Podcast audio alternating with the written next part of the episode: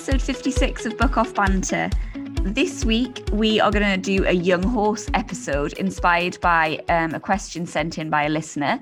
But before we do that, we're going to have a quick catch up on some news. Actually, it's probably not going to be a quick catch up. It never is with us. I don't even know why I, why I bother. Um, do you want to go first or shall I? No, you can go first. Johnny's is way more exciting. My first news is super exciting. Mint. All of it is exciting. Has Yeah, arrived. He has arrived. Yeah. He is the loveliest, gentlest, kindest two year old I have ever encountered. Very applicable for this episode, for the Young Horse episode. He is just a very, very nice person. Um, we did have a minor thing where I nearly nominated him for Wanker of the Week. So I put him in our top stable. So we've got like a row of five. So the one at the top, obviously, he's got like he had bougie on one side and then no one on the other. He just decided like, well, that obviously means I'm in love with bougie. Mm-hmm. So I put him in the field not with bougie because I didn't want two young horses together. He promptly jumped in with bougie. Oh, well, that's a good start. Sort Yeah. of. So he was happy as Larry, the two of them, sticking their fingers up at me. Um, next day, I thought, okay, so he didn't like who he was out with. He didn't like Molly. I know, I'll put him with Pan, who's quite good crack, slash a lunatic. So I introduced him to Pan. They made friends, they groomed, all of that, put him out, watched him for half an hour, all good, went to catch him. Guess where he was? in with bougie. So I was like, okay, went round round circles, decided, fuck it. Okay, you just have to go out with bougie because it's better that than him keep jumping Yeah. fences. Yeah. Next day, um, Lauren, who helps with the horses, went to move bougie to the hay so she could muck him out. And Mint tried to jump the door.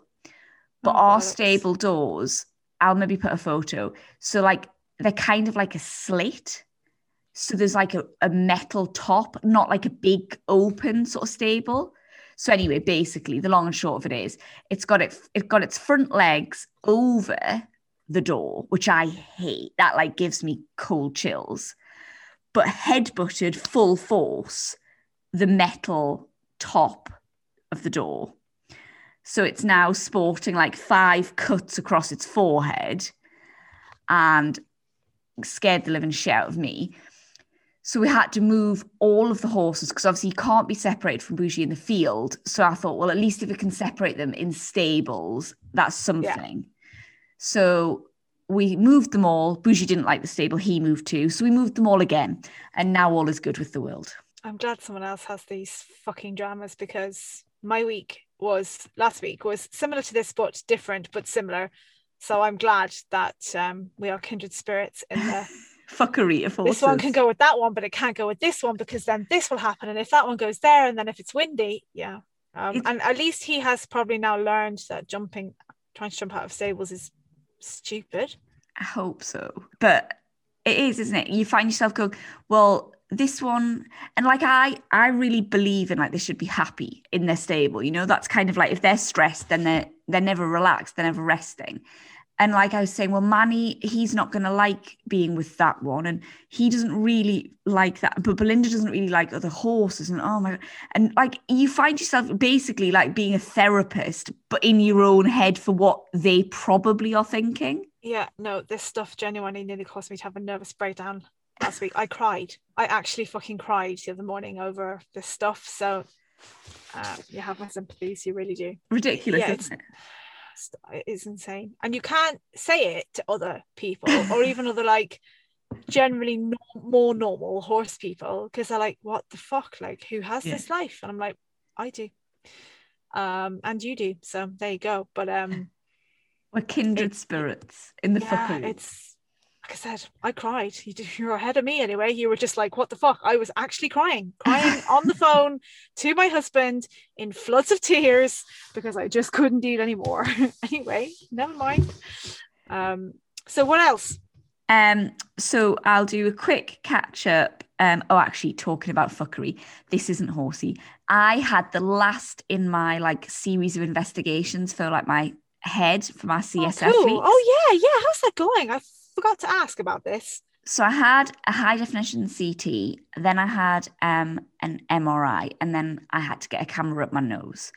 Yeah. Um, so I went, the last thing was the camera up my nose, and that was on Monday. So I'm sitting in the waiting room, and this like old guy comes in and proceeds to boot off in a kind of like, you know, just a, I think they don't know they're doing it sometimes, like old people. And it's just like a, he wanted to tell his story of annoyance to Uh-huh. basically anyone that he encountered.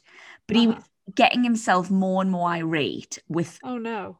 and like I felt like honestly, I wanted to just go over and say, look, just tell me because ultimately I, I don't give a shit. Like Yeah. And I can see where this is heading because like everyone was getting increasingly pissed off and they were like, Sir, can you please return to your seat? And he was like, Oh, All no. I want, all I want is a hearing aid battery. And Aw. they're just along the corridor. And I know they're along the corridor because I've always got them from along the corridor. And now you won't let me go along the corridor because you're going to send it out, but you haven't sent it out. Aw. And it's ridiculous and it's nonsense. And this is why the NHS is in tatters and all of this. And just give them a battery and just let them go home. exactly. Like, what's the big deal, poor old devil? So then, like, obviously, the like some of the staff were really nice and they were like, look, the problem is it's COVID. We can't have you going. Like, we can't have basically everyone who needs a battery going along the corridor because we've got very vulnerable people here. Like, Well, just go and get one and bring it down here then? No? Like, why does it have to be so complicated? so th- we kind of went right, but then like there was this woman came out and she was clearly like just shitty with life. And so she was like, Sir, if you do not return to your seat, I will have to call security. So he followed her Wow. to tell her, obviously, the hearing aid tale. So I had the misfortune of sitting in the waiting room. All the staff had disappeared. And these two enormous security men, right, stab vests, the whole fucking kit and Ah, for fuck's sake. come in and they're looking around at this completely peaceful waiting thinking- at you going, she looks horsey. They're always like this. like, who are we here to tease? And then this like woman sitting near me went, It's that fella along there. The the guy with like Jesus sandals and socks. Like do you see the security men like looking up thinking, What the fuck? Ah, Jesus. It's always just, I just, it's just unnecessary though, isn't it? That crap. Like, it's just unnecessary. I honestly, I said to Ben, I so wanted to just go and say, look, just like go along with it. Do you know what I mean? Like just, just let it go with them and just tell me. But at this Yeah. point, security being called, and I thought I'm gonna end up fucking, I'll be hauled out with him. Like, Ben will be getting you know, one phone call from the fucking cells to bed, and he'd be like, "You're where?" all he wanted was a fucking battery for his hearing aid, being botched out. Ben, like, "What's happening? I'm not sure I understand."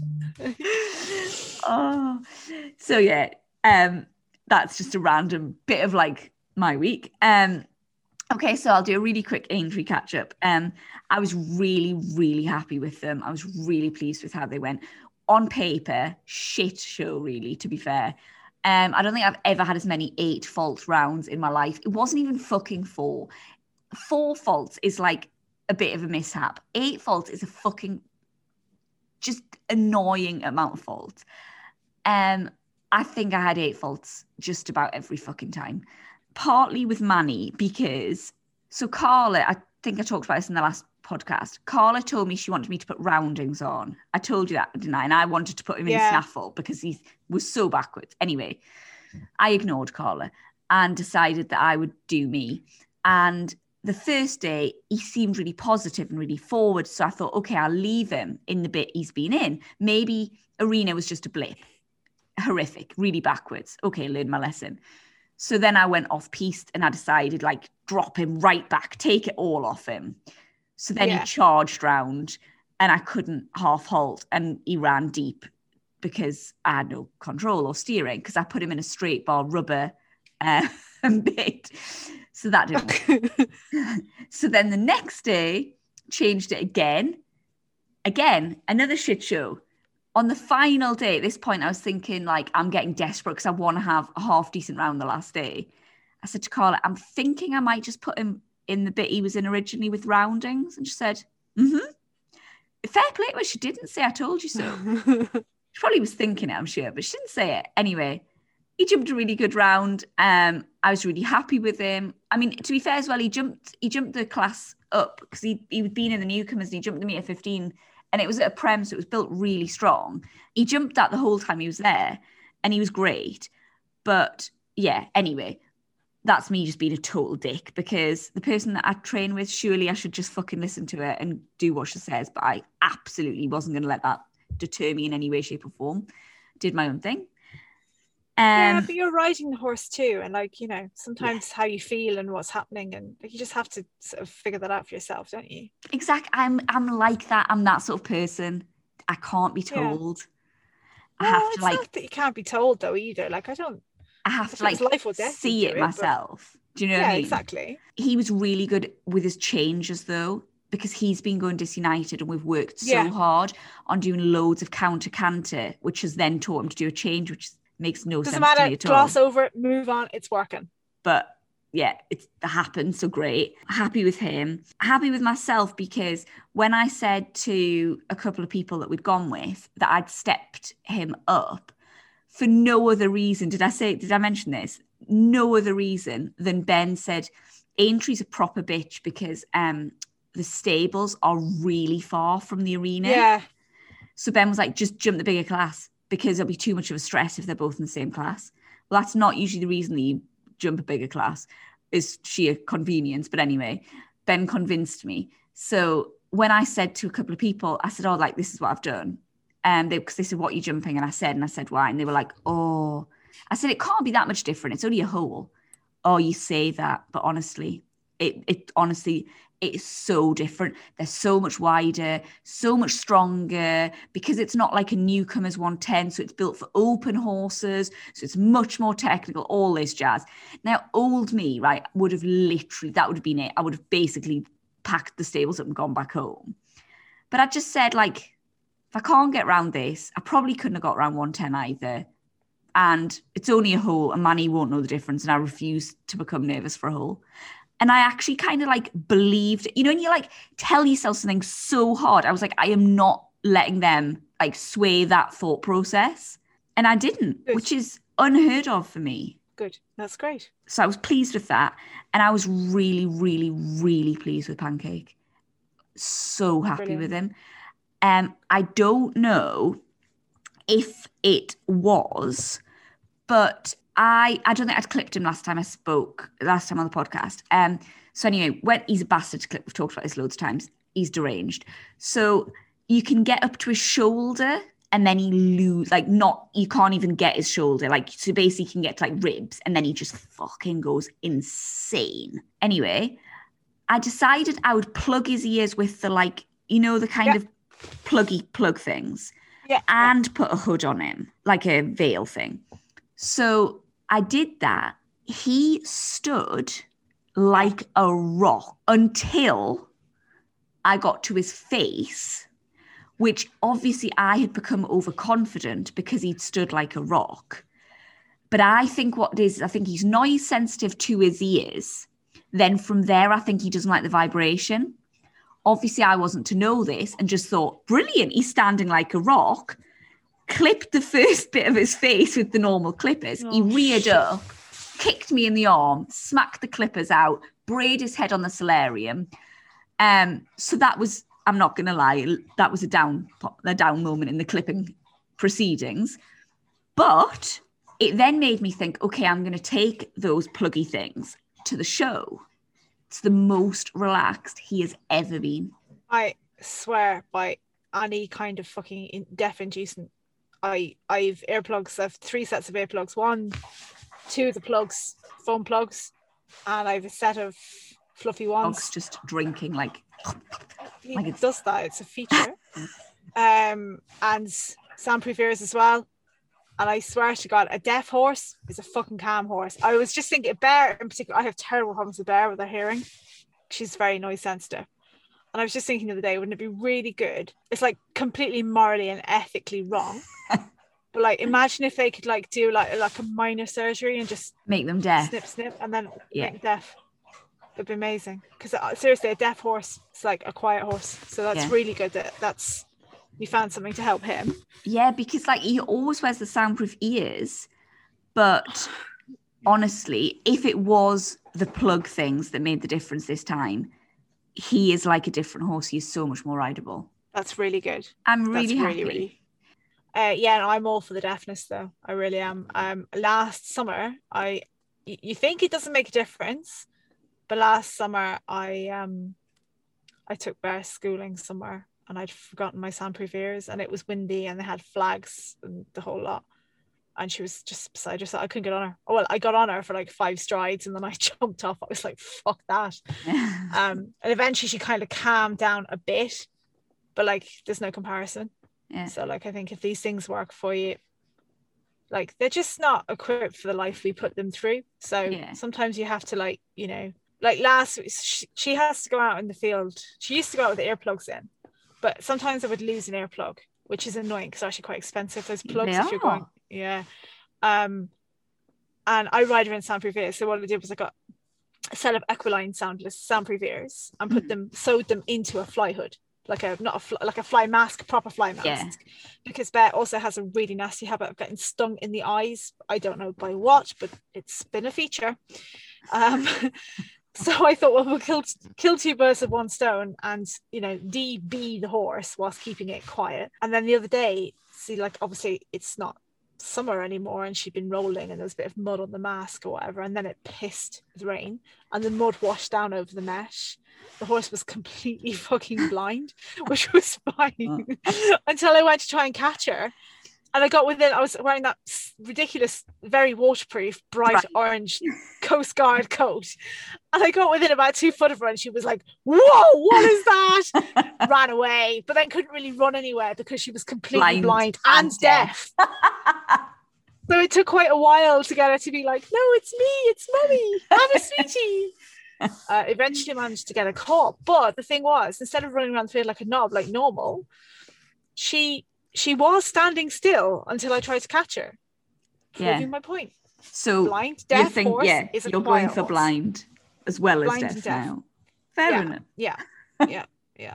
It's it's the way forward. No, so so what's your news other than trying to keep your horses as blind and deaf deaf? and blind Yeah, deaf and blind yeah can. yeah i went on a i went i went on a, a spree of schooling things i took i jumped bear at a show and it was awful i think i said that on the last podcast it was a bit depressing actually she's just basically pissed off with me so Yeah. that was miserable and then i started dicking around with bits and bridles because that's what i do and then i went schooling with her in a short shank hackamore with a trust ported snaffle on a slip head. So kind Yeah. of like a double bridle, but with instead of a curb bit, I had a hackamore.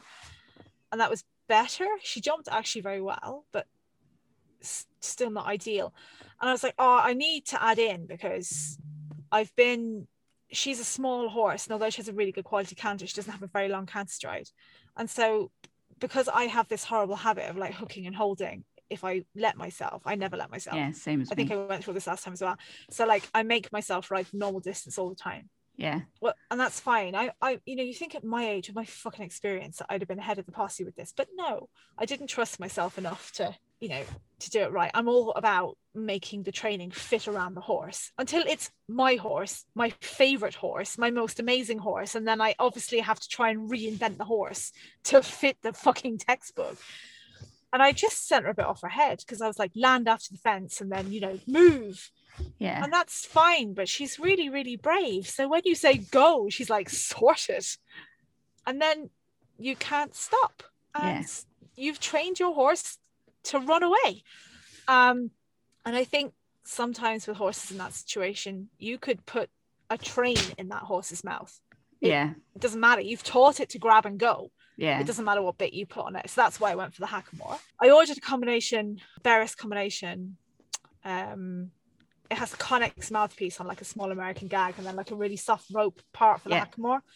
So I ordered one of those. Um, But I was talking to a friend in between time and she said something about a leather bit. And I was like, I have a leather bit and I've never put it on Bear. Oh, hmm, sure, can't be any worse than it is. So I put the leather bit on her. And at the moment, it's like fucking night and day. I'd say I have so much canter that it's not running off with me anymore and it's amazing and it's me me doing this all this distances. Now i have no idea what will happen when i put a horse in front of her but i was just thinking today like it's really hard to describe it because if you've got a horse that's not making the distances she, she's a bit funny in her mouth and she obviously didn't feel comfortable like really going into the bridles i was putting her in and i just Yeah. i don't know it's all a bit of a jumble. But i put her in this leather bit and she's like a changed horse. It's like everything has fallen into place. It's like we can now canter forward in a big canter but without pissing off like a maniac. And like it's cantering down distances like canter pause really well so on the flip side someone else more worldly than me would have been like well perhaps if you'd ridden it forward in the first place and that's fine but you can't ride forward on a horse that's pissing off at you Yeah.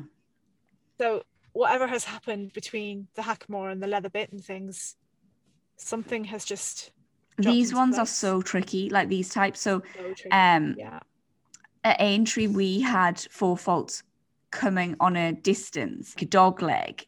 So we landed on the outside line, which yeah put you on a half stride put me on a half stride.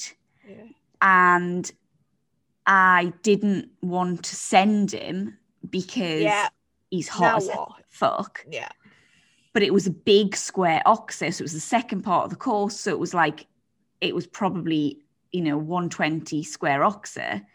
So you don't want to want to hold Exactly. And then it's like, it's so tricky. So I did hold because I would rather hold him, but he was deep to it and it was big and square. And he, t- he took the front, like, he didn't wear it or anything, but like he clipped the front rail and had it. And then I came out and Carla was like, "Ah, that was a hard one. She was like, look, it, the distance was six, but you were on the yeah. yeah, she was like, you were on the outside Yeah. line. And she was like, maybe you should have ridden for the six. Like, but I was like, but if I sent him well, at, at we could have had potentially, the, the back rail and then not made the turn at the other end you know I mean? Exactly. like it's uh, either or like like she was, she was kind of the same as me. Like she said that's why you had it, but she was like, I absolutely understand why you did what you did. Like, yeah. they're hard to ride these. Like, you know, quirky, tricky stuff. And it's really hard, isn't it? Like to trust your judgment in the moment. I find it really and like you've got you seconds. know, I yeah, not even. And like I like you, I've ridden so many fucking horses, jumped so many tracks, and I still don't always have the courage of my convictions when I should. yeah, And so like with a horse like her, like what the fuck? I put it in a leather snaffle and suddenly I've got all this canter that I can work with. And because the horse likes the bit, it's not shitting the bed and trying to run off with me in between and it's calm and it's having a great time and then I ride it more forward and it comes back to me more but something has to give you can't with a horse like that something has to give to get to that like because Yeah. I've been trying for a year to kind of get her to go you can canter forward and balance without plowing onto your forehand Yeah. and not need to run away. And she's been like yeah whatever running away is cool and you taught me to anyway so get stuff loser. Mm. and then all of a sudden it's just so I don't know if it'll last. I found um this super cool bit shop in France that make leather bits with different cheeks on them. Okay, and I put her in put her in I bought a two ring yeah, but the leather mouthpiece is a little bit thinner than the snaffle she has mm. and I put her in the two ring today and I started riding her and she was all right but she was a bit like "Eh," just a bit crap Mm. so I went back up and I put her back in the snaffle and she was like yay I love this who the fuck am I to argue yeah. That's the thing. Just nod and agree. Yeah. so the combination bridle is great though she's really good in that too Okay, like I've got a much more rhythm in the canter and I re- I can really keep the leg on off the turn which is really nice because when I keep the leg on off the turn I don't stuff up the distance so you know yay go me so I'm trying to get her out this Saturday and I'm going to bring both bridles with me jump two Yeah. classes see what See. happens um Yeah. Molly God that was really long-winded wasn't it no. you can tell I've got no friends to talk to horses about I'm like the same though. Like I would stop someone in the street to talk about horses. yeah I, was- I just like there's no one else I can tell all this stuff to so I'm like I forget that it's you plus however many listeners they're probably like oh god shut up Krista. No, I'm the same. um and then Molly who is much more straightforward and makes canter distances easily without ever rushing or feeling any need to do anything other than just fucking canter over the poles in her lovely bendy snaffle and her nice loose plain noseband um Molly is a joy and a half. Um I'd taken her to like a few like I'd taken her away schooling with another horse and I'd taken her to stand at a collecting ring and look at a show going on. And then a couple two weeks just after the last podcast, I took her to a show, yeah, showed her the collecting ring. But and I just did everything very slowly, led around in hand first, and then got on her and then walked around the car parks. And by the time I'd finished, after about an hour of bollocksing about the place, I was riding on the collecting ring with other horses, and she was super. And I, I just, she, and then she just stood in the trailer. She just ate the hay, and she's just so nice and easy Yeah. and just Normal. Normal. So I took her to Yeah. the a dressage show four year old qualifier the weekend after. Swear to God, Katie, never in my fucking life, ever before, ever have I had this. I warmed her up and I I was I factored in loads of time because I I'm it's, I'm a bit my little pony with my I like to lead them around in hand for a little while first and them just get used to it before I get on them. Yeah. And we did all that, but she was so calm. So I just was like, it, it meant I got on sooner than I thought I was going to. So I got on and we did some trotting and cantering and general bollocksing about. And there's all the people in their giant warm bloods and the snot and the fucking flicky toes. And she's like, oh yeah, didn't mind at all. And then I thought I'd give her a rest. So I just stopped. She just stopped. And then she cocked a hind leg and she dozed off in the middle of the dressage warm up. My God, like that's not if that's not a lottery win of a horse, I don't know what is. I've never had this before. I've never had this. She was just like, that's fine. I'll just have a nap. And I'm like, are you okay? Are you colicky? She's like, no, I'm I'm really fine. I'm just gonna have a nap. That's Um, absolute dream. What a little legend she is. Amazing. Oh my god. Then I'm she so went in. pleased for you. So she did a warm up class just to get her in the ring. She was a little bit freaked out by the, the clubhouse because it's right next to one of the arenas, and she had a bit of a like, what the fuck is that hanging baskets and signs? I just, just like with Molly, if she needs to see something, you just need to let her. Yeah, If you start booting and shoving and Yeah. pushing in that moment, then she freaks out. yeah. But if like you just let her look, yeah, exactly, then she's just like, oh, it's fine now, I can do it. And that's it then. That's the end of the conversation about the, the thing. So she went in, and to my great surprise, there's like eight, seven or eight other horses in the class. It was not a particularly frantic show, but it was a fancy show, like it was a Yeah. Horse Sport Ireland show. And she won the warm up class. Oh my god. I was like, yeah, she's she she won it on 70% and it was quite green of obviously understandably a green test so I was a bit like not expecting that. I thought she'd become last but what did I care? Her attitude was so Yeah. great. Anyway then she went in front of a different judge in the four-year-old qualifier and there was me like for once thinking to myself oh yeah this horse is awesome. She's like got a really good chance of doing well. Yeah came last. The judge Ah, fucking crucified her and me as well. Absolutely crucified her and that's what I hate about dressage yeah. because the two judges were list one they were both list one judges and one of them marks you really well and the other Yeah. one destroys you Yeah. how do you know am i good or shit How do you am go the right away way or the wrong like way yeah work on that? You're either like Yeah. absolutely on the right path or you couldn't be more on the wrong one. Simultaneously. exactly and because yeah you know what that's the reason why a lot of the time i just peg the sheets into the bin i really do i if i have a real query like fair enough go up and ask the judge or whatever but honestly i really think you have to know where you're at yourself with your horse you have to work with your coach yeah. take on board what the judges say. But if you get crucified and you don't feel like it was warranted, not necessarily for you, but for the horse, Yeah. or if you get a really good mark and you don't necessarily think that that was yeah. quite where it was at 100%. either, y- y- you know, I don't hang too much weight on what a dressage judge says in a test. That's no disrespect to a dressage judge, but you know where you are in your you- where you are in your journey. They only see it's like a photograph for them. They only see Yeah. this minute. So it doesn't mean that there's a, a thing wrong with what you're doing or what they're saying Yeah. but sometimes it's it it can be good not to get too hung up on it It's kind of like so when I had like one of the rounds I had eight faults, I came out on pan and Carla and Ben, bless them, were braced by the side of the arena because I'm so, so critical. Um, and I came out and I was smiling and I said, That was a really good round. I'm happy with that. I enjoyed myself. And Carla was like, Jesus, like you could have knocked her down with a feather. She was like, I don't think I've ever heard you say that before. And I, I said, No, like, you know, I know why he had the poles, but he was rideable, he was in a rhythm, he listened, you know, I'm happy. Like, that's fine. They were like, Yeah, Who yeah, are and you and what have you done with Katie?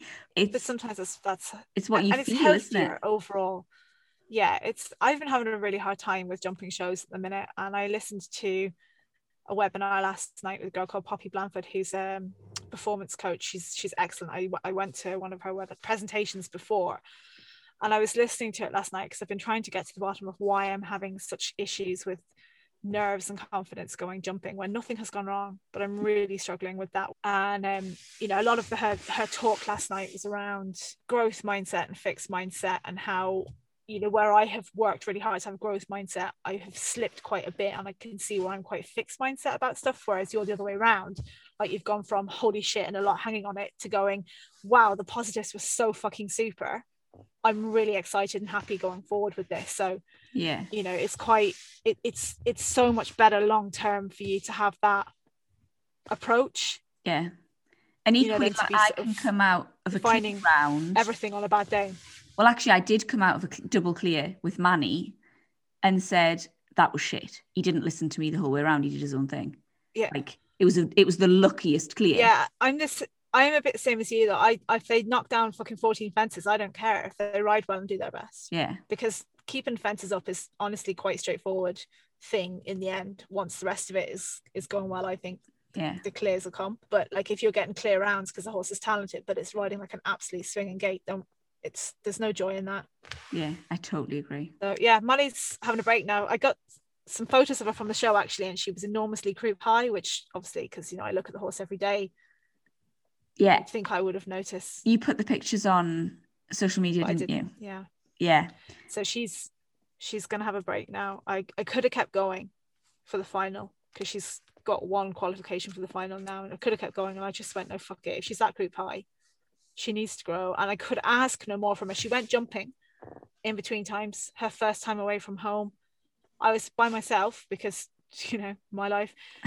Um, thinking I hope I don't die and Katie jumped everything, every single filler, pricked the lugs down to it, didn't matter what it was. Rainbows, water trays. She was just like, yep, got it. Yep, cool. Oh my God, she's going to so, be such a good horse. You.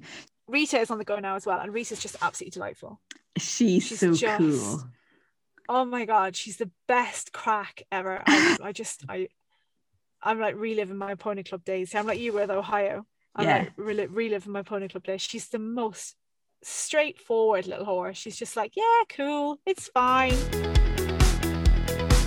Okay, so all good. Pretty yeah. So shall we move on to I'll quickly read the message. We got a message from Sarah Spice who said she was wondering if we could cover how we deal with youngsters, unhandled horses, your best tricks and tips into turning them into nice people. Um, she has got a yearling who she absolutely adores, um, but was totally unhandled. You can catch her. She leads reasonably nicely. She's tried putting her in a stable, but she's finding that it does stress her out a bit.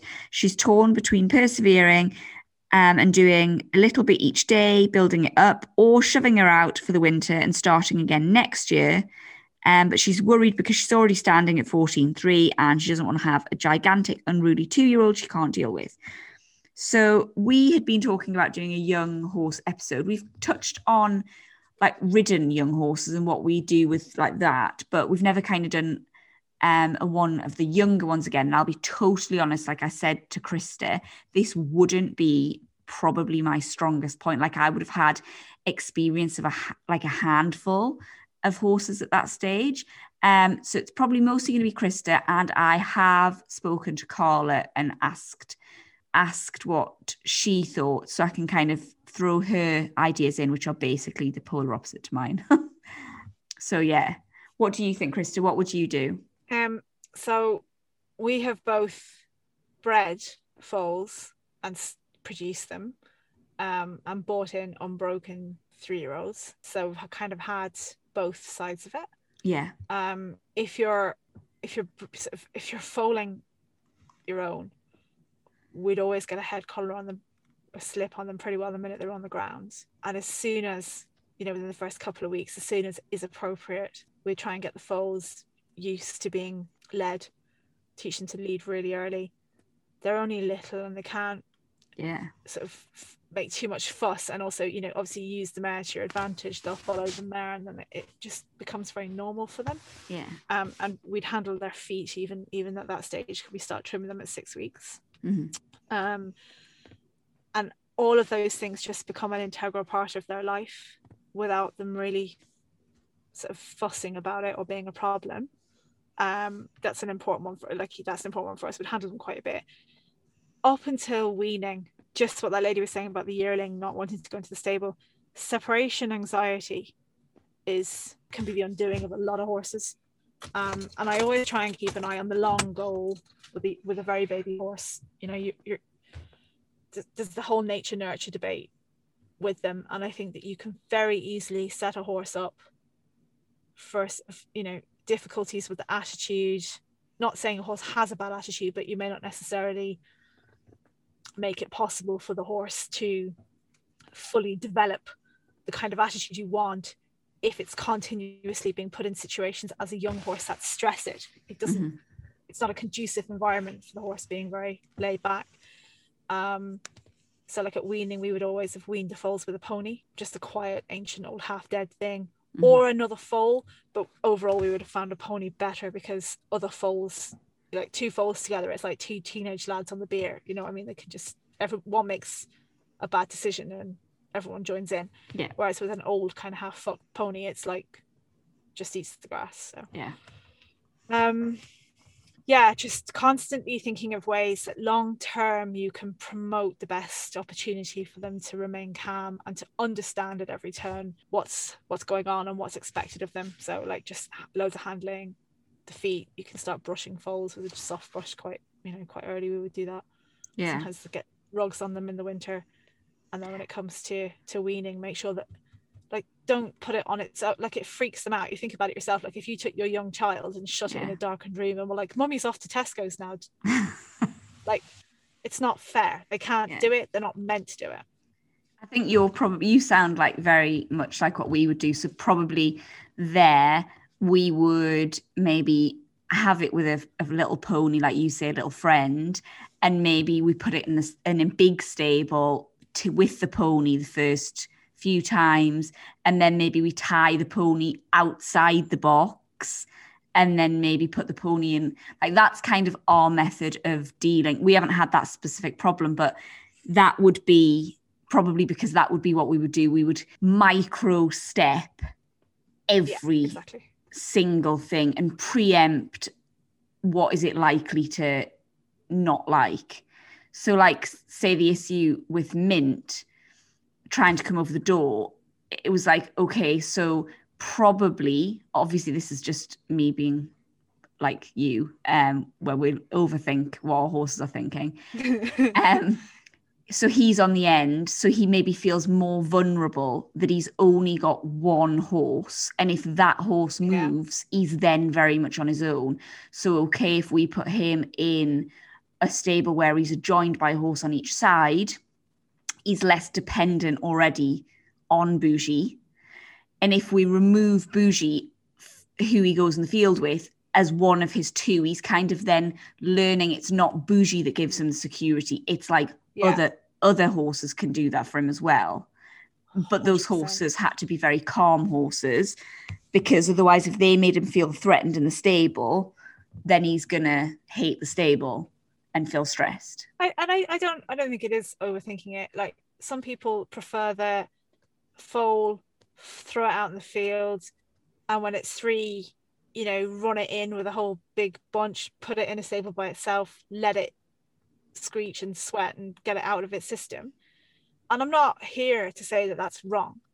People do what they want to do and what works for them big production yards that have got 53 year olds every year. They don't necessarily have time to intensively handle every single one. So i'm not you know i'm not criticizing anyone or saying this should be done this way or should be done that way. You can have the perfect system but you never have the perfect horse because we've seen it with them where like we've handled them really intensively. And you know one horse in particular like that we bred and he was very well handled and he was fairly calm foal and calm yearling and there was no big deal with him. He was pretty easy to break. And uh, thing was, he was an awful spoiled fucker. Like mum had made a bit of a pet of him, and um, he'd quite an attitude now when he came to work. So he'd been very intensively handled, but it had nearly gone, he'd gone too far. You know what I mean? Like he was nearly too, too much of a pet and too yeah. spoiled. And he he was problematic with his work, not because he didn't want to. He went up to four star level of eventing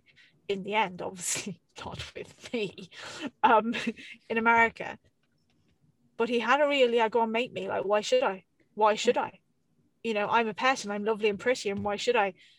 Attitude. Um, equally, seeing with Molly and Rita, Molly's attitude and temperament is her biggest asset and is the reason why she was not horrendously traumatized coming here because she'd always been quite amenable, obviously, and whatever the fuck happened to them, she was, I presume, reasonably down for whatever because she didn't have much of an issue when she came. Whereas Rita was absolutely petrified. She was completely wild, not halter, neither of them were halter broken.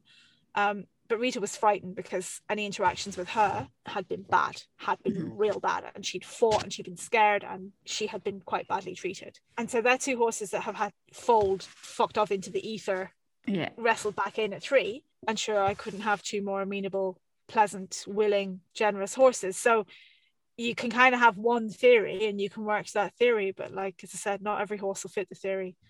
Um, and I also so think it's just what works for you as well so, yeah. like, uh, so I basically I rang Carla and said, you know, this is the episode we're going to do. This wouldn't be my strong point. Like, what what's your take on it? I don't want to kind of ramble, totally uneducated. And obviously, her gig is like she produces horses. So, um, she started to tell me all stuff, and I said, "You're basically saying everything that is the opposite of how I keep mine." and she said, "I know." So she was like, "Don't fucking keep it in in the stable, get it out, get it with a herd of young horses. Don't rug it, just rough it off. Let it be a horse. Like if it goes out with it like a really dominant horse and it gets a bit of a hiding, it'll learn to deal with it. Like it needs to learn its place. It needs to learn to not be like, you know, too above its station. It needs a good work ethic. And that starts by being put in place by other horses. Its first thing is it has to be a horse. Don't handle it. They just get bargy and rude and they get a bad attitude. And um, the worst thing you can do is like mollycoddle them. Well, obviously, Bougie got rugged as soon as he came. Um, he went a bit footy before he went away to be broken. He had a set of fronts put on him. He lives in at night all year round. But, and I, I mean, Carla turns out incredible horses time and time and time and time again. So, look, you know, I can't say that she's not doing it right. But equally, if she gets in a big, Larry 16 to three year old, she's game for handling that. I'm oh, actually oh, yeah. not like yeah my my my real good like my like one in a lifetime horse he he was a very funny horse he it was very like bougie he just was god's gift and that was it it wasn't even a he thought he was just was mm. that's it and he had this incredible attitude pretty well from the minute he hit the ground um and i i backed him at two because he was such a dickhead. I'm really sorry. He was terrible. Like he was just terrible. He was just horrendous. He had to be gelded at eight months old because he was so promiscuous. He was just awful. He weaned himself.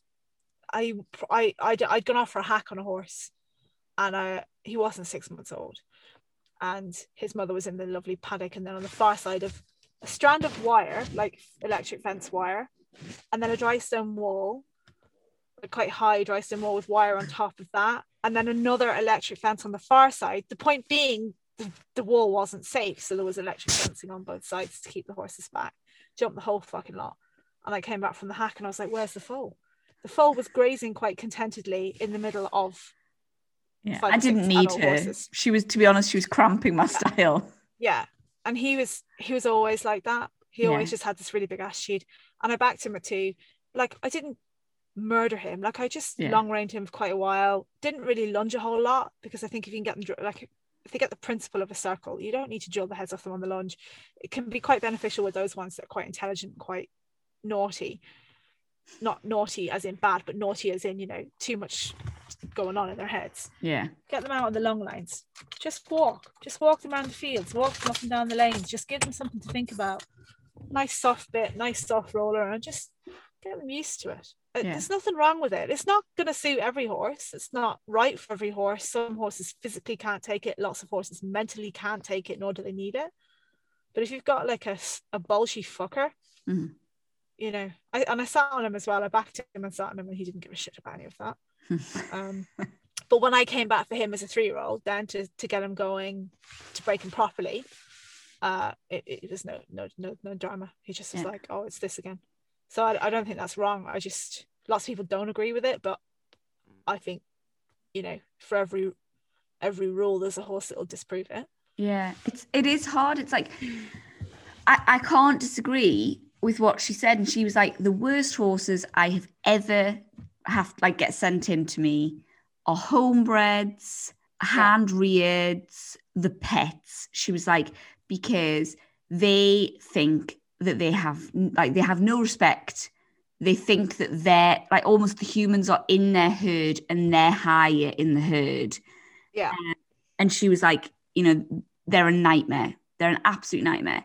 it's And- actually quite hard on those horses too, though, because when you put the foot down and you're like, no, this is the boundary. Yeah, it's quite hard for them to understand it. Like you're not doing them any favors by, like I said, I, I don't have a herd and I don't have the kind of nerves that allow me to put a young horse in a herd.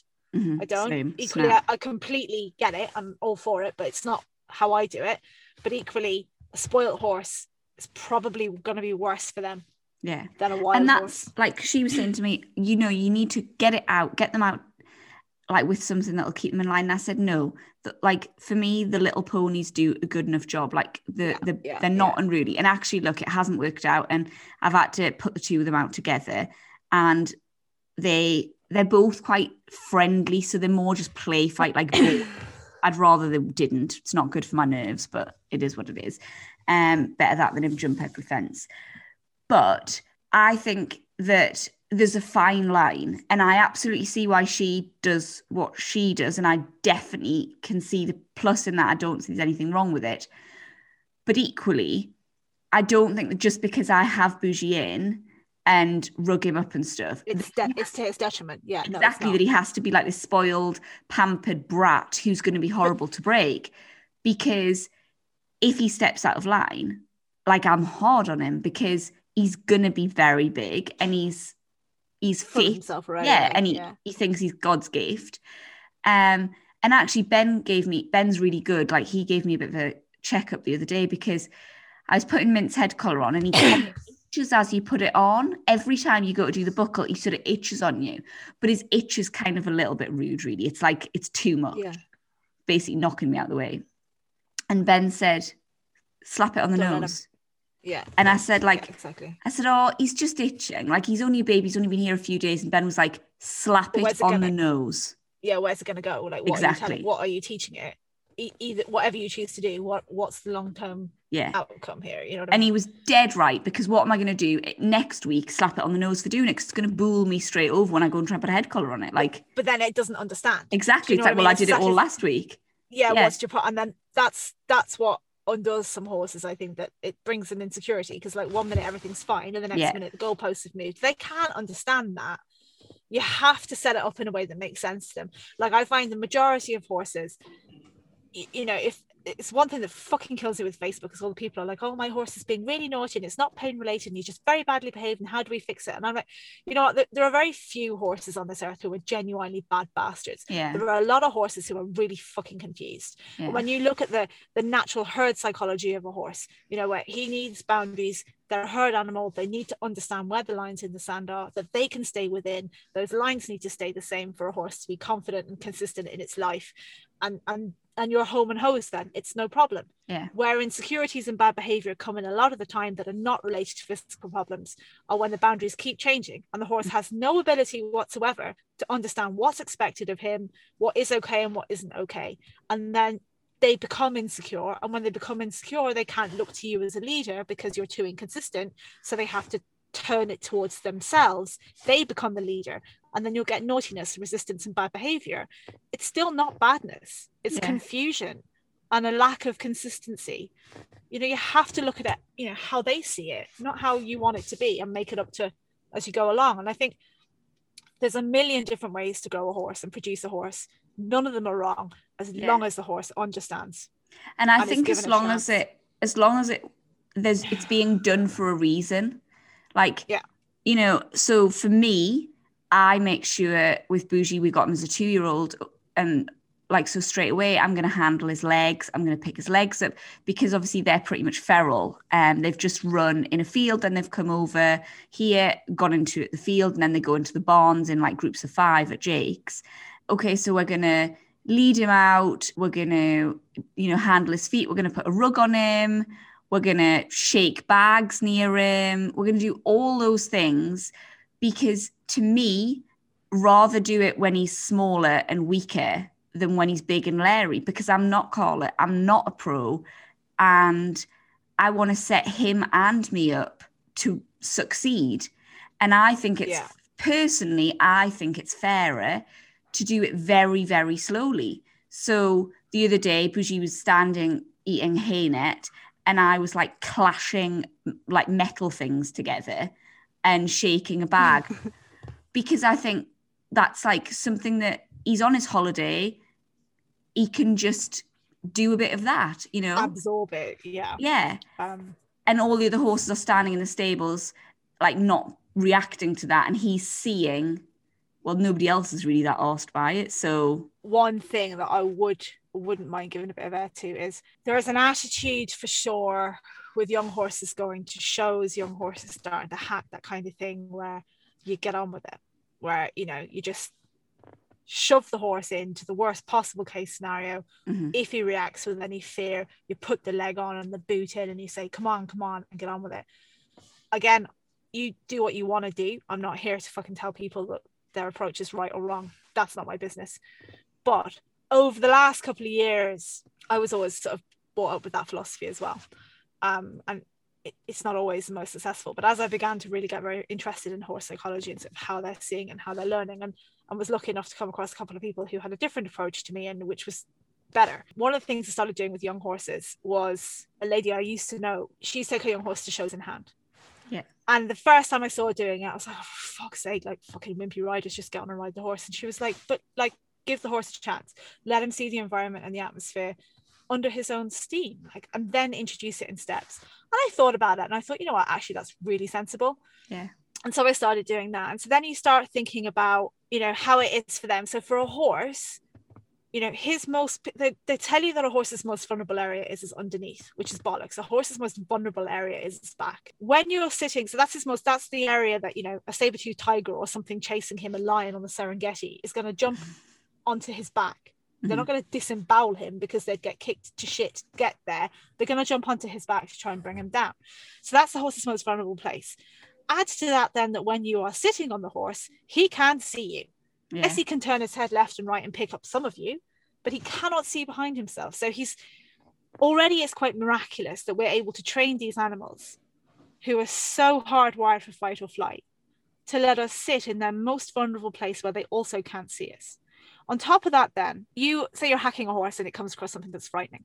And it's a young horse, and it's you know, you're sitting on that horse's back in his most vulnerable place. And he goes, What the fuck is that? And he jams on if you think about it from his perspective, you're his leader, if you like. But when you're riding him, his head is in front of your head. yeah. He's the one who has to go. He has no one to follow. He has to go because you say so. Yeah. So if you start on the ground, he has something to follow that he can take confidence from. And and as an extension of that, I've had a situation recently with Molly where our next door neighbor moved some stones, which I'm sure some people know stones are terrifying to horses at times. And the man had moved the stones, and I was hacking along on Molly, and Molly absolutely fucking freaked out. But because Molly just stood still, like freaking, not like every other horse I have that was like five parishes away. She locked up completely, but wouldn't move. And nothing could convince her to move. She was just panicking, heart thumping. So I got off her in a move that I previously would have thought was a bit, you know, pansy ish. And she got to follow her leader past the thing that was scary. And then once we were used to the thing that was scary, the leader got back on her back. And now she's in front of me. But because she's had the experience of following me and understanding that it's okay, she's taken a little bit of more confidence. So when I say on her back, no, it's fine. We've got this. We can do it. Don't worry. I'm here. We can go. Well, now she's learned that that's a concept to be expanded upon rather Yeah. than an impossibility. So it, it's it's only a small thing, but it's a really big thing. I had it with Rita yesterday. He parked his car down the end of the lane, and Rita saw the car there for the first time. Same thing. Absolutely freaked out, lost her mind, jumped off, walked up, let us see the car, got back on, walked up to the car. It's just, you know, we tend to think that if they jam on, that we, you know, they must go because we say so. Yeah. Well, how about they are shown that they can go when we ask them to? Yeah, I think that's that is a really really relevant point because I think there's definitely I would say it's more of a modern thing. Like I think people gave more time to producing horses like say when I first started riding. Um, and they would lead their horses out. You know, if they were bringing on a young horse, that horse would have maybe done a season in hand, and then it would have maybe done a season going and doing dressage, and then it would have done like, you know, and that's not the case now. Like horses go out and they're jumping at four like straight in fillers, the whole shebang. Um, and I'm like I say, I've I've we've spoken about this on the podcast before about young horse classes, and like I can see definitely more both sides than I used to be able to. But I do think that especially for like an amateur, then set yourself up to not be fucking shit scared yourself. Because like if you're thinking, I've got to get on this horse, take it to a fucking show, ride it in a collecting ring with 10 million other horses, I'm going to get leveled, you're shitting a brick. So you're not going to be helping the horse as well because you know you're kind of asking something that's a fairly big ask. Whereas if you're kind of like, oh, I'm going to this show and I'm doing an in hand class, you're probably not going to be shitting a brick. And then, like, okay, well, he was so good the last twice I did that. So I'm going to just go and ride around the collecting ring and walk. And, like, if you do that, then you, you're feeling better. And that's like as much as anything else, that's a huge part of it, isn't it? Because, and also, I think don't be afraid to like have a, a professional that you trust who really helps with your young, like with your young horse. And whether that be that you say to them, can you just take it and ride it in the collecting ring when you're at a show? Yeah. because I'm really nervous and it's better it has a good first experience than me go 100%. absolutely like nervous Nora. And Um not be there when it needs you. Yeah. yeah, because I think that's the thing. It's like the way I think I want to produce my young ones is I'm happy to go slow. I'm going to put all the tiny little steps in as much as I can. But when like I ask something of them by hook or by crook, that is going to happen. Whether that be I'm going to get off and walk past it, whatever, but they are going past it that day. Like that's something. So today we had funny enough for this like for this episode, I got back and the girl who helps with my horses said that Mint was refusing to leave his stable. We haven't had any trouble with him since he's come. And then apparently that had upset Bougie and Bougie had snapped his rope and it was a bit of a shit show.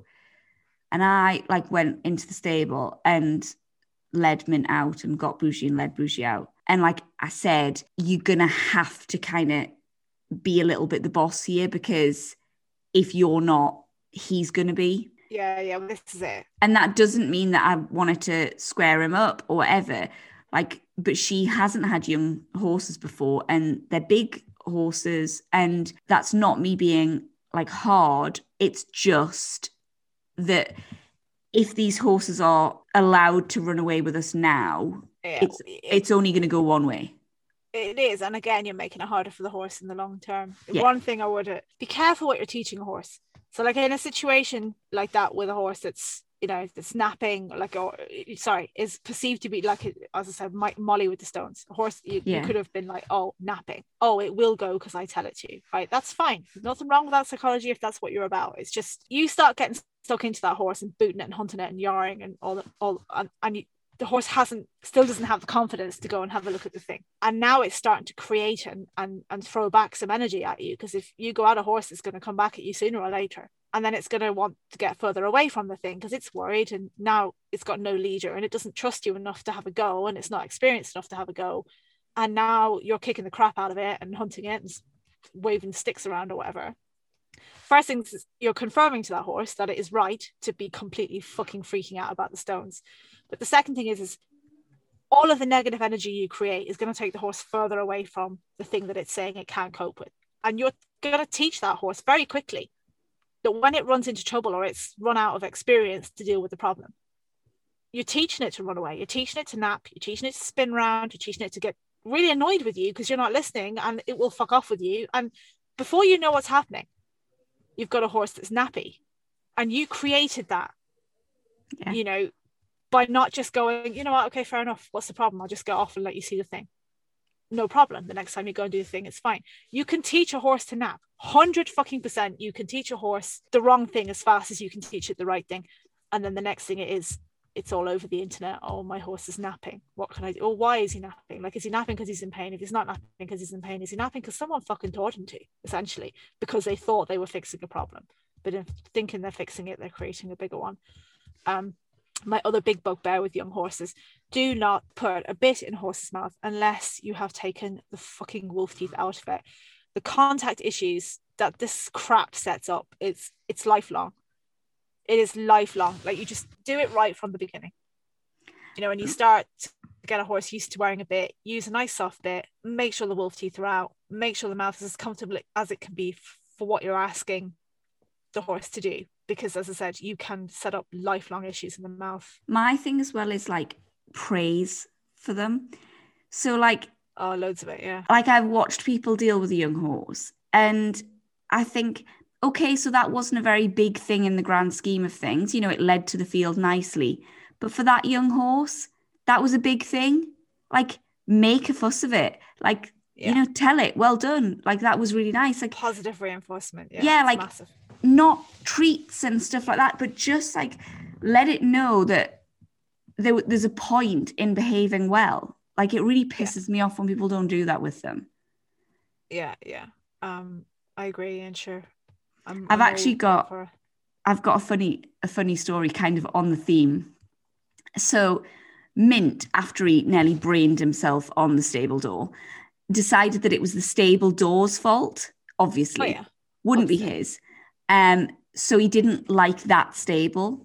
So he was quite happy to go into somebody else's stable, but his own stable, he didn't really trust the door. So I had the two of them, and like you know sometimes when you just think that horse i swear to god it's a person like it fucking understands so i had bougie and i stood for like a minute with mint like it's it was you like you did it to the door the door didn't do it to you like you are fine and bougie just kind of went look i'll tell you what i'll just walk in front and i'll walk into the stable so Bougie just walked in the stable. Mint followed him. Bougie just walked back out and was kind of like looked at me like, "Done? Can I go to bed now?" and I was like, I thought, I like he knew. Do you know? He just yeah. like sized that situation and was like, "Look, let's just fix it. Okay, let's just. I'll, I'll just deal with this for you." Yeah, you seem to be struggling. You can't horse like I can horse. I'll just get him in.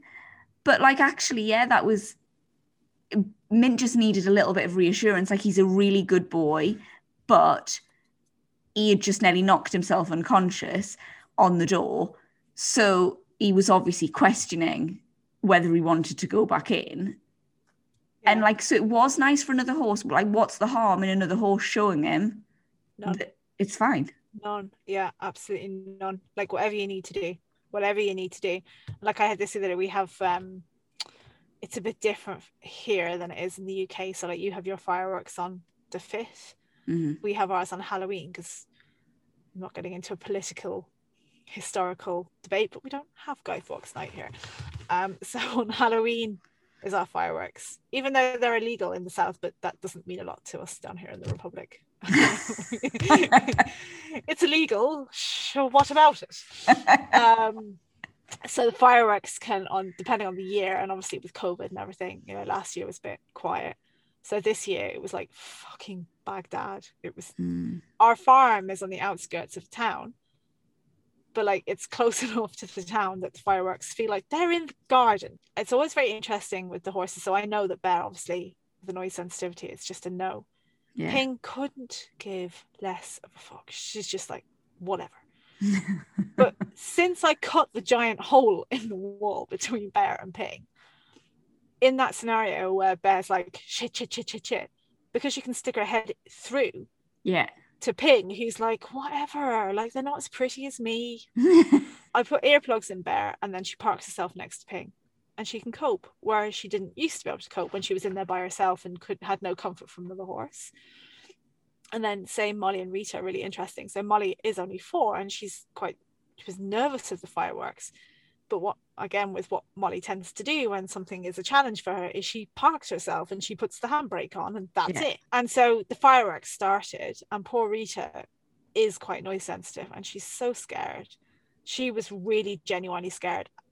She's only recently been okay about her ears and I just it was the wrong environment to be trying to put earplugs Yeah. in, to be honest, for the first time.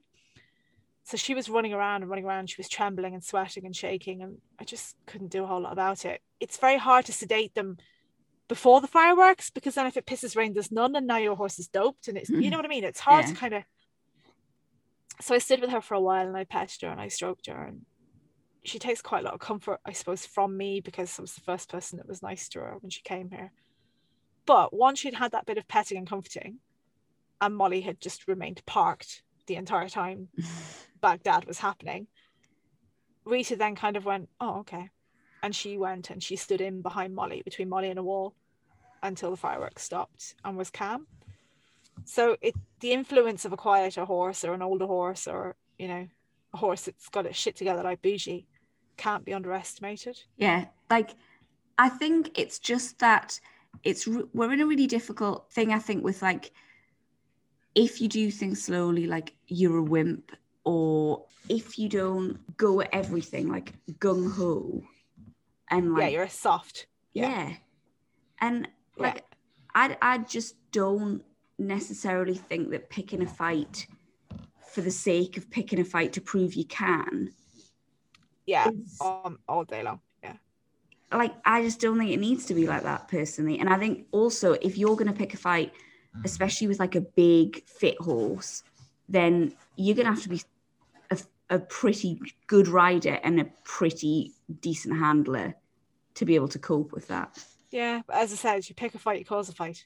Yeah. Teach it to fight, and now you got to fight. So you know, be careful what you pick. Yeah. Sometimes you do have to put a boundary in place. hundred percent, you do. But just if you can keep one eye on the longer goal and the bigger picture all the time, make sure the horse understands every turn. You know, you probably won't go too far wrong. Yeah. I definitely agree. So I think if I had one that I, because I wouldn't necessarily have a problem with them running out, you know, in a in a herd or whatever.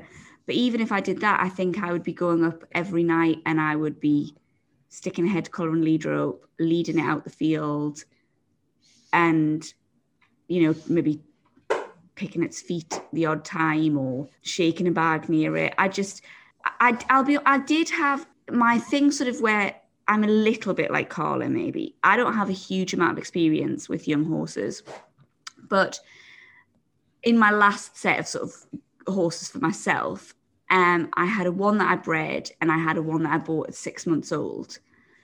And I maybe felt that I had made, especially the homebred, maybe a little bit numb at times.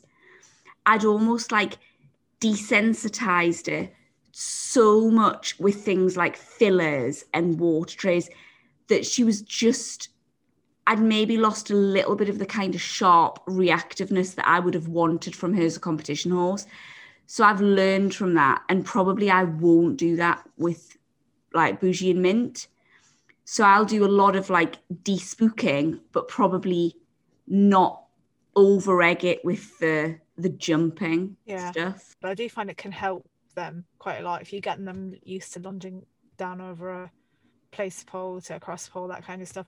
Lunging them over fillers, lunging them over gates, you know, just fuck stuff around the sand arena and just teach them where to put their feet and what to do. You don't have to over egg it, or as you say, but then when I go away schooling, it's not every horse, but some of them it's been like dog agility. It's been ridiculous. Like I like have everything kind of really small. And then I'd like wander around and like climb over stuff. And then they'd hop over it behind me and Yeah. you know, like it sounds ridiculous, but like honestly to the horse then it's like, oh that's cool. And again, with just be in front of them, be their leader. That's what they're used to. They're a herd well, it's what they crave, they're a herd animal. You know, then when Again, you're sitting behind them, It's what you want, a isn't problem. it? a lot of the young horse producers here for the for event young event horses and stuff, like they'll loose jump them a little bit over poles, but what they'll do with the cross country is they take them out in the lunge and they teach the horses banks, teach the horses water, they teach the horses dishes, they do it all on the lunge at three before they're broken. And I tell Yeah. you, it's it's a good job now. Again, you don't have to do it too much, Yeah. but they're getting to work it out for themselves. And I think for an event horse in particular, it can Yeah. be quite you're promoting a confidence and a willingness to have a go and have a look themselves. So I think Yeah. it just depends. So, like what I did with mine was, and I think that maybe for a lot of horses it would be the right thing. It was just to have something where you'd want them a bit sharper, probably over fences. I bought a load of inflatables. It sounds a bit wrong, but load of like inflatable, like palm trees, those giant crocodiles, Nice. um, and like tied them to jumps and like led them over them. Like I jumped them with them. Um, yeah, yeah, yeah. and made little tunnels with them. So by the end, like these mares were just like there was umbrellas no on problem. top of the yeah, and that was great. They was you know really really brave, but I think it, especially the homebred, it made her probably a bit just numb and chill, yeah. cold, yeah. to it. Um, and maybe Yeah, look, maybe she would have been like that anyway, but it made me. I felt that I had a little bit been the cause of that. it's all trial and error with them too. Yeah. Yeah, and I think that's the other thing as well. Like, if you try something, if you're not very experienced with young horses, you try something or whatever, and it doesn't work out. Well, don't don't worry about it. You probably haven't ruined it forever unless you've let it out on a motorway or something. Um, but you know what I mean. I don't don't be too hard on yourself. Horses are amazing, amazing. Like they never cease to amaze me. Their ability to adapt and change and trust and overcome. Um, you know, so if you're making a mistake, if you make a mistake with them, or if you find something that doesn't suit a horse or whatever, go find something else that does suit it. Like yeah, as long as they understand and you give them an opportunity to work it out and to to, to, to see that they can do what you're asking. Yeah. And I think if you keep that front and center. the main thing, like that, we I think definitely both agree on is to try and anticipate how they potentially will see what you're asking of them. Yeah. Absolutely. And if you can make that an easier path for both of you, then why not? Absolutely. Absolutely. Like again, bigger picture, try and set yourself up for success as best you can. And as you say, like it's a half ton animal. And the, the thing with the horses is they're they're a bit of an, an oddity really because they are born, the majority of them, with this innate sense and desire to please you, to to give you what you want. There's very little in it for them. Yeah, they want to work with you. They want to be with you. They want to understand and try for you. Well there's not much fucking reward for them at the end of all of that but there's a lot in it for you yeah, and they're willing to give you that pretty much for free all they really need is some patience and understanding and to be set up in a way that allows them to give you what they want to give you you know you're not taking it from them they want to give it to you yeah. so try and think about setting up their life with you in a way that makes that possible Yeah. I, d- I definitely agree. Like, I, I think that allowing your horse to become a spoiled brat, having like a farrier as a husband, you know, and obviously speaking to Carla and stuff, I 100% would never allow that. Like, I think that's the worst thing you can do for a young horse. But equally, if my horse didn't get quite as far as it could or whatever, but we've had a really harmonious, happy relationship, then I'm going to go for that one. Yeah absolutely. For me like now especially that i'm older i'm i'm not obviously you know i've had to give up my olympic dreams you know through no fault of my own. The connection for me it's everything. Yeah, same.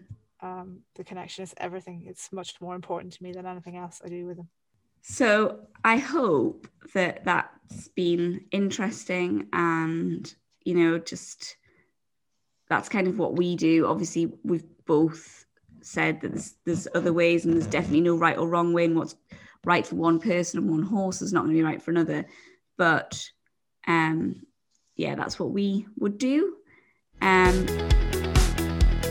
so shall we move on to wanker of the week? yeah you can go you go ahead there with that one because my wanker of the week week's legendarily terrible so yours Uh, good so you So mine is Ben. He doesn't actually know. Um, so I'm, I'll put a picture on our social media. Um, we did a little family Halloween uh, trick or treating, and I said to Ben, "Shall I paint your face?" I did him as the Joker, and we came back after trick or treating and did like some Halloween games. We did like Ducky Apple, and so anyway, whilst Ducky Appling, he washed a lot of the paint off his face, and then Ben is very very tired at the minute because with half term he worked some really long days so that he could have like some days where he didn't work to spend some time with Henry. And like Seb's been teething, so we've been up. Long story short, he went to bed, intended to get back up, let the dogs out, and wash his face, but fell fast asleep. Woke up in the morning and didn't look in a mirror, just went out to work. So basically, went to his first job, the white paint had washed off playing Ducky Apple. So he just had this like big smile. Like, and apparently his first job, they said, What's happened? Have you had some sort of a reaction? And Ben was like completely confused. and then realized that he'd gone to work basically just with like a big red lipstick enormous smile on his face. That's pretty good. That's that's that's pretty good. Like uh, you know, I mean, cheerful. I, I, he looked cheerful. he he definitely must have looked cheerful. But um, I was thinking like, I hope he hasn't gone to some quaint little old lady with like a Shetland pony in the garden. the first morning, like that morning, and she was like screeching and freaking out, like. He rang me. He was like, oh. "Fuck's sake, Katie! I went to my job with face paint on. I was like, well, why did you do that? That was silly. I'm taking yeah, no responsibility I mean, for that. In fairness, just, just, I went to the hospital where like the security situation was, and I had semi looked in the mirror, like I'd glanced and thought, mm, I should probably wipe my face a bit more. And then I think I'd got distracted doing something else. So I still had, I was very glittery and I had like a slightly red mouth from where I'd had blood supposed to be dripping out of my mouth. So, I mean, as a couple, I don't think basically we just look like a shit show. What else is new? Same in our house, in fairness. Except instead of, you know, face paint, it's like animal excrement, usually of some description. Um, it's a tricky one. So, what's your wanker of the week? Oh, just my horses, my fucking horses. But obviously not Molly and Rita because they're they're nice. Well, no, they're all nice, but those ones haven't annoyed me this week. Ping is, I don't know what term to use to describe Ping anymore. Like elaborate family pet, temporarily retired, reposing. I don't really know whether she'll go back into work or not um, but nonetheless is still living more or less in the manner to yeah, which the high she has life. become accustomed. yeah, because she can't not have that because depression central and you know self harm. Um, I have paddocks around my sand arena, which are very small because that's where Bear goes out, and we try to keep Bear in small paddocks to stop her from daffy ducking, which means sometimes she then decides to roll against the fence and get tangled up in that, which is super. Mm. Ping goes out on the other side, and Molly and Rita have a different paddock that backs onto Bear's paddock. It's all very fucking complicated and stupid, a bit like your situation, except definitely stupider. So I'm like, right, I need to put out. Molly and Rita have been going out at night, but now between the fireworks and the weather and the clock change, they need to be in at night, which means they need to go out during the day, which means that at least one of the other horses is going to be able to see different horses during the day. And for most other horses, like I think people on livery yards with like 60 horses be listening to yeah. this and being like, what's the fucking problem? You just put them in paddocks and they're fine. No, no. So I think I'll start with Ping. It doesn't especially have a job now. So Ping yeah. goes out with one of the two ponies. And I think I'll put Molly and Rita out at the other end of Ping's field where I've saved some grass. Yeah. This this will be fine. That's Molly and Rita are would've done, always yeah. very quiet, very easy. No offense to Ping, but if she pulls a shoe or cuts herself, It doesn't matter as the end of the world. Exactly. Yeah. She's not going to, you know, jump in the Nations Cup final next weekend. Um, that's not how it went down. Ping became so completely overwhelmed by this change, and then what happens with Ping is that rather than being calmed down by the calming presence of other horses, she whips previously very calm horses into a complete fucking frenzy forevermore. So Molly and Rita were, were pretty calm. I mean, like they were pretty calm considering. But Ping was gal- like this lovely pristine field I had thought I'd preserve for the winter, and she's dug it up. It looks like the Royal Artillery have done gun carriage practice through it after this. so then I'm like, this isn't fucking working. I'll ha- now what do I do though? Because now I have to bring Molly and Rita back in and put them somewhere else. Mhm. But if I bring them back past Ping, Ping is going to go doubly insane. I'll bring in Ping, but Ping Yeah. has now whipped them into a frenzy. So then they, who never gallop around, are now galloping around. And you don't want them injured because they're actually No, because they're nice yeah. and they do a job. Yeah. Um, Bear is from this time of year until at least May of next year. The winter turnout situation with Bear is very complicated and difficult because she's an absolute idiot. I'm all for turning horses out and letting them be a horse and wanting them to have downtime and relax. I would love somebody to advise me what the actual fuck you do when your horse isn't interested in being a horse. Do you know what I mean? Like, I Yeah. just, what are you meant to do with that? Because you don't want to be, no one wants to keep their horse in full time. Look at what happened to Danny Starwin. Okay. Like, and also, I don't want to keep them in full time either. Like, they should be out. They are meant to be outside sometimes, at least. But what do you do when they don't want to go outside? I, don't, I just don't know. Um, so there doesn't seem like a likely fucking candidate to put two more horses, you know, on her side of the farm. But that's what we've had to do. As stupid as she is, she's less stupid than Ping. So, so now Molly and Rita are more or less calm again, but that means I have to hack past the field that they're in. So now every day they have a horse hacking past their field. And they are getting less bothered about it, but they still have to run around. And because Molly's bored because she's in the holidays and has lots of energy, she has to run up and down and be like, whoa, horse, whoa.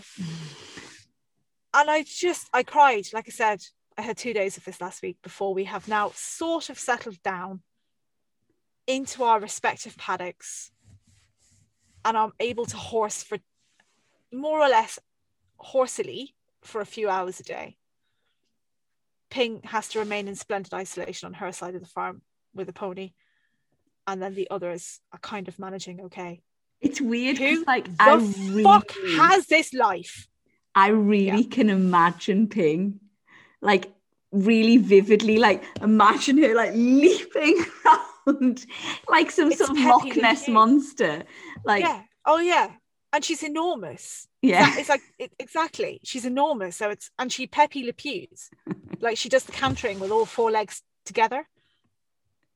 Like it's just imagine but like, her like absolutely frantic because two horses happen to have been nearer than they used to be. what the fuck? Honestly, the only thing I can say, she's got Cushing's.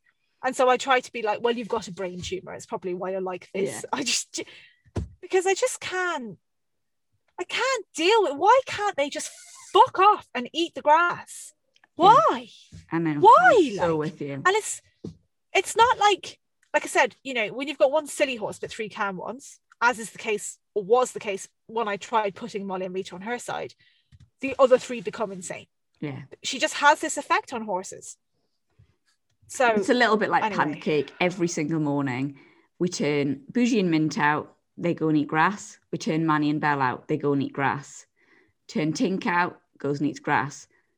Molly, same. Turn Pancake out, he goes batshit crazy for the first five minutes, sends the everything off. entire herd batshit Yeah. crazy. yeah, Like just every morning. That's how it goes. yeah.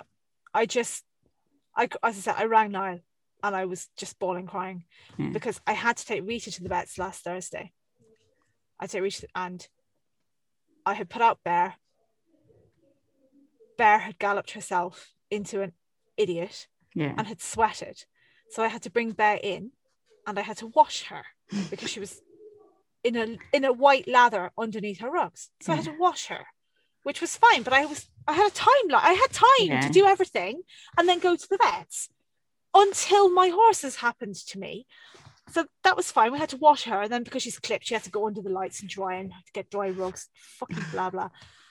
And I had had the brainwave, I thought, of putting Rita out before I went to the vets so that Molly could get some time out Yeah. but Rita is a pony and it had rained and Rita was clipped the day before and she dug herself what can only be described as a hippo's wallow right? It was you know when they really go for it and the mud is up underneath the rugs? Pandas that. it had been pristine. So all I had to do was take off the rugs brush out Yeah. her tail and go. I had to bring Rita in and I had to bath her to get the mud off because I will not go to the vets with a mucky horse. I just I just won't. And by the time I had finished everything, I couldn't cope. I was Yeah. so mm-hmm. overwhelmed. Ping was also in a white lather. I, ra- as I said, I rang Niall. I cried. I cried. I went, I can't do this with my life. I would have done the same. anymore. I need to pick something different. I feel like I'm enabling this stupidity and I don't even know how I got to here. I don't even know how to make this stop. Like, I can't do it. And I bawled crying, and he was just like, There, there, pet. Um, I'm sorry, I'm not there to help you. And I'm like, I'm glad for you that you're not Yeah. witnessing this because he has, he can't understand it. He's just like, just get rid of them. This is too hard. Just, just sell them. Just give them to someone. Yeah, that is the answer, though, isn't it? Really, I mean, that's what we need to do instead of keep buying more the bastards. Yeah, yeah. But anyway, here we are. Not mustn't dwell. Um, but so, as I said, so far, that was a real low point. yeah, Um, so yeah, they're just wankers. Fuck my life. Why can't they just horse? yeah, I so agree. Oh, okay, so actually, this wanker of the week, um, I feel like I've already done it, but it's come from Meredith Kessel, and she sent it in, um, and she said that this was she was resending it just in case I'd missed it. Um, very tired. Um, and I said, like, we've already done it, I'm sure. She says that we haven't. So if we have, then she's a bigger wanker. And if not, then I am. So there you go. Who knows? She said, so the nomination is for a combination of herself, the husband of the lady she agists with. So that's like livery in Australia, I'm guessing she is, but mostly herself. Um, so a couple of weeks ago, it's like a year ago now, um, she went for a ride before work because she didn't start until midday. To save herself some time, she asked the lady whose property she agists at if she could go and have a shower at her place so that she could go straight to work. She's done that before, and the lady said, Yes, not a problem. So she rides, washes her horse because she, they had a show at the weekend, puts him back in the paddock, lets herself into the house, showers, gets ready for work, tried to get out of the bathroom to discover the loose handle on the bathroom door didn't actually move the door latch. She had shut the door and was now locked in the bathroom. Both nice. the friend and the husband were at work, no one else was there. So she rang her to ask if there was a trick to getting out of the bathroom. She said the woman said she didn't know. Her husband used the bathroom, not her, so she would ring him. She rings the husband and he says he doesn't know because he never shuts the door, but says that if she's locked in there, she might as well tidy it up for him. So she had to ring work and explain that she was going to be late because she was locked in a bathroom and she had to ring her mum to come and rescue her and open the door from the outside. She said her boss did compliment her on her very original excuse for turning up late. For me, what I take from that story is I bet that bathroom door has been broken for like three years. And the missus of the Mrs. and Mr. has been asking him to fix Yeah. the door. And he hasn't done it, and he hasn't done it, and he hasn't done it. And then this happens, but because he's an enterprising sort of chap, like he got round the problem by just not addressing the problem by never closing the door. Yeah. But now you're stuck in there, she may as well make yourself useful. Yeah. I mean, like you can like it's man logic. It's not. It's a bit sexist, right enough. But I mean, you can kind of see where he was going with it. I guess. Um, Mine, to be fair, yeah. when we moved in here, um, there was like a really tatty blind up. So the bathroom door's got glass, it's half glass. Who the fuck does that? Not the bathroom, the little toilet, the downstairs toilet. And it had a really tatty blind. So I pulled the blind off. In my head, I was going to get another blind. but obviously, it's me, and horses are more important. So I didn't.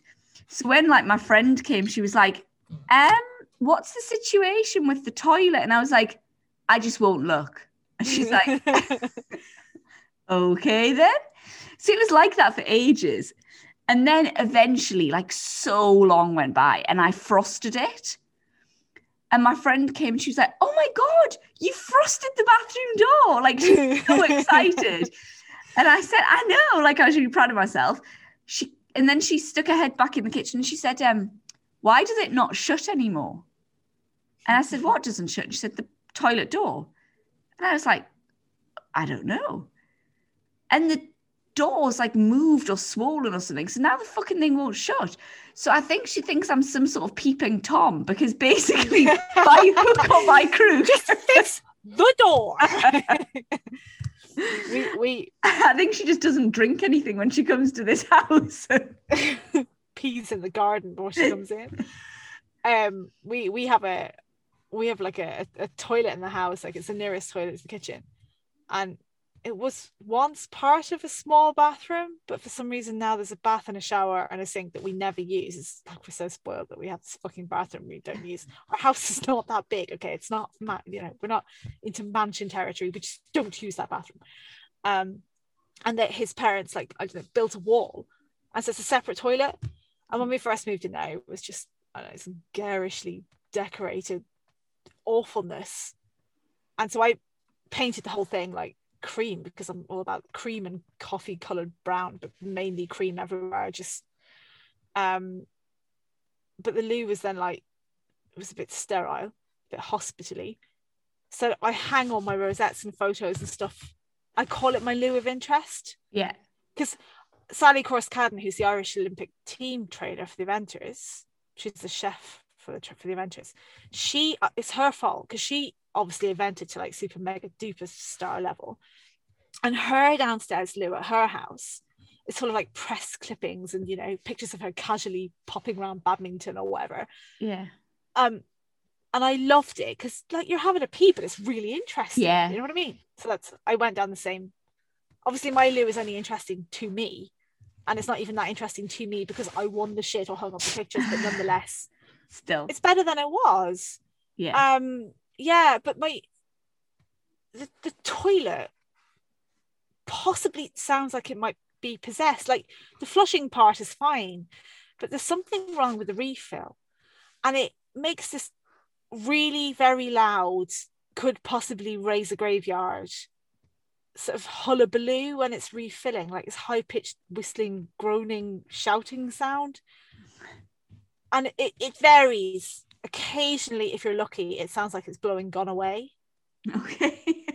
but mostly it's just a lot of a cacophony of noise very alarming i've asked and asked for this fucking toilet to be fixed because then when people come and they flush the toilet it sounds like the house is falling down or the toilet's refilling i just don't know what it is with men and fixing toilet problems they're just not not that What's into it coming? Yeah. Yeah so anyway that's the boring story of my loo and its weird noises that frightens the visitors it's just the to-do list, isn't it? They just yeah they get longer, never shorter. Yeah, that's the thing. overwhelming yeah It's just too much admin. admin is exactly it All right, so that is all we have time for this episode. We hope you've enjoyed it. Um, we would love it if you could subscribe and leave us a five star review. Would be really nice. And keep sending in your stories and questions to Book Off Banter on Facebook and Instagram and bookoffbanter at gmail.com for anything else. Thank you so much, and we will talk to you next time. Bye.